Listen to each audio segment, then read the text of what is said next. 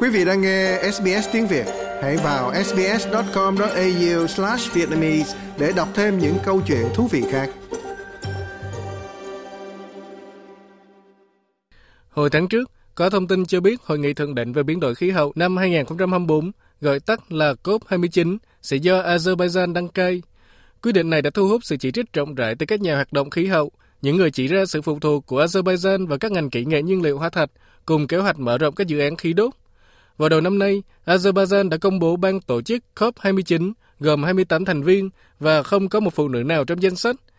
Bà Robin Eckersley là giáo sư ngành khoa học xã hội, chuyên nghiên cứu về chính trị và quản lý môi trường toàn cầu.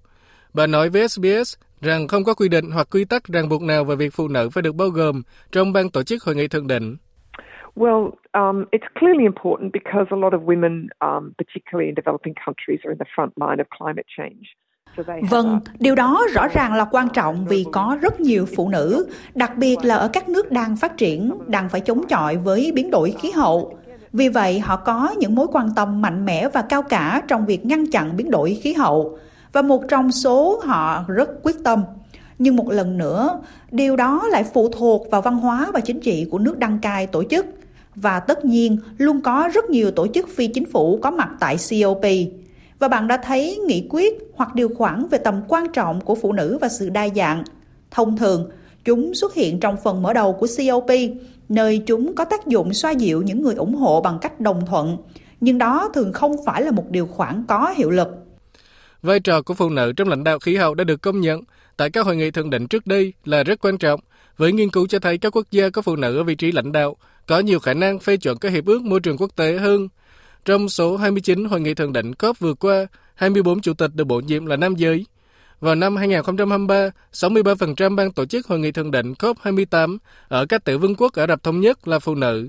Có bằng chứng cho thấy phụ nữ ở các nước thu nhập thấp và trung bình bị ảnh hưởng nhiều hơn bởi biến đổi khí hậu. Plan International là một tổ chức thiện nguyện vận động cho quyền trẻ em và sự bình đẳng của trẻ em gái. Phó giám đốc điều hành Hayley Cole nói với SBS rằng việc loại phụ nữ khỏi các cuộc đàm phán về khí hậu là một cơ hội bị bỏ lỡ. Women and girls have a huge role to play and, and are playing a really important role Phụ nữ và trẻ em gái có vai trò rất lớn và đóng vai trò quan trọng thực sự trong việc giúp giải quyết cuộc khủng hoảng khí hậu. Và vì vậy, chúng ta loại trừ tiếng nói của họ và ý tưởng của họ khỏi các hội nghị thượng đỉnh toàn cầu chủ chốt, nơi đưa ra những quyết định và sự đầu tư lớn thì chúng ta đã bỏ lỡ một cơ hội để tận dụng trí thông minh và sự sáng tạo của họ, khả năng của họ để thực sự giúp thúc đẩy sự thay đổi. Cô nói rằng không thể bỏ qua tác động của biến đổi khí hậu đối với phụ nữ và trẻ em gái khi xem xét các giải pháp lâu dài. The impact of climate change on women and girls is disproportionate. Tác động của biến đổi khí hậu đối với phụ nữ và trẻ em gái là không cân xứng. Chúng tôi biết rằng đối với rất nhiều bé gái, biến đổi khí hậu có thể đồng nghĩa với việc kết thúc quá trình học tập của các em. Các em phải nghỉ học vì thiên tai hoặc vì khan hiếm nguồn lực và gánh nặng gia đình. Chúng tôi biết rằng khi thực phẩm trở nên khan hiếm do tác động của khí hậu, các bé gái thường là người ăn cuối cùng và sẽ ăn ít hơn những người khác trong gia đình. Chúng tôi biết rằng khi biến đổi khí hậu và các thảm họa liên quan đến khí hậu xảy ra, hoặc khi nguồn tài nguyên khan hiếm, những thứ như bạo lực trên cơ sở giới và nạn tảo hôn sẽ tăng lên khá đáng kể. Vì vậy, khi nói đến những tác động của biến đổi khí hậu, các bé gái thực sự cảm thấy còn bị tác động tồi tệ hơn. She Change Climate là một tổ chức toàn cầu vận động cho sự bình đẳng của phụ nữ trong các cuộc đàm phán về khí hậu ở cấp cao nhất. Tổ chức này cho biết việc bổ nhiệm 28 người đàn ông vào ban tổ chức là một bước thụt lùi và không còn thời gian để quay lại những cam kết trước đó. Tổ chức này đã hỏi ý kiến một số người tham dự hội nghị thượng đỉnh COP28 năm ngoái về vấn đề này. Yesterday I attended one high stake like speech deliveries of all the head of the states and there were only two women representatives. Hôm qua, tôi đã tham dự một buổi lễ cao cấp.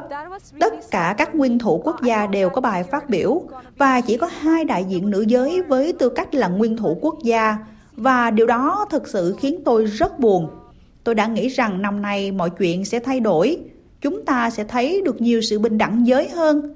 Nhưng thật đáng buồn là điều đó không xảy ra. Và thật đáng thất vọng khi thấy tình trạng này diễn ra hàng năm.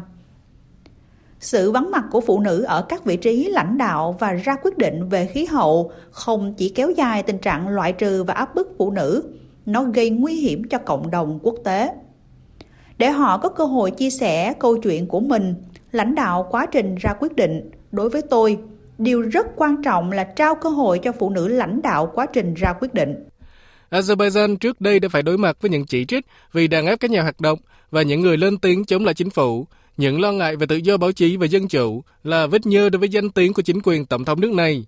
Cô Zala Bayramova là luật sư nhân quyền ở Azerbaijan và là con gái của nhà nghiên cứu chống tham nhũng Gulbat Ibadovlu, người đã bị bỏ tù sau khi chỉ trích ngành dầu khí của nước này.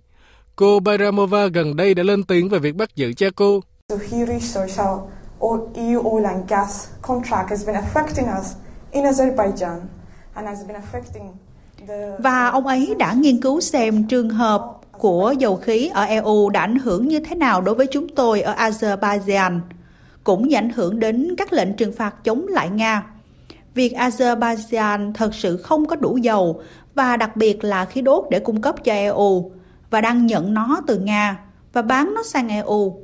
Vào ngày 19 tháng 10, tờ Eurasian vừa đăng một bài báo cho biết Azerbaijan đang lọc 200 thùng dầu mỗi ngày và hiện tại thông tin này gần như bị giấu nhẹm, thật sự rất khó để tiếp cận. Các thành viên nội các Azerbaijan chiếm gần một nửa ban tổ chức COP29 và một số thành viên có quan hệ chặt chẽ với ngành dầu khí ở nước này. Trong số những người chỉ trích danh sách ban tổ chức của Azerbaijan có cựu Thủ tướng Úc Julia Gillard.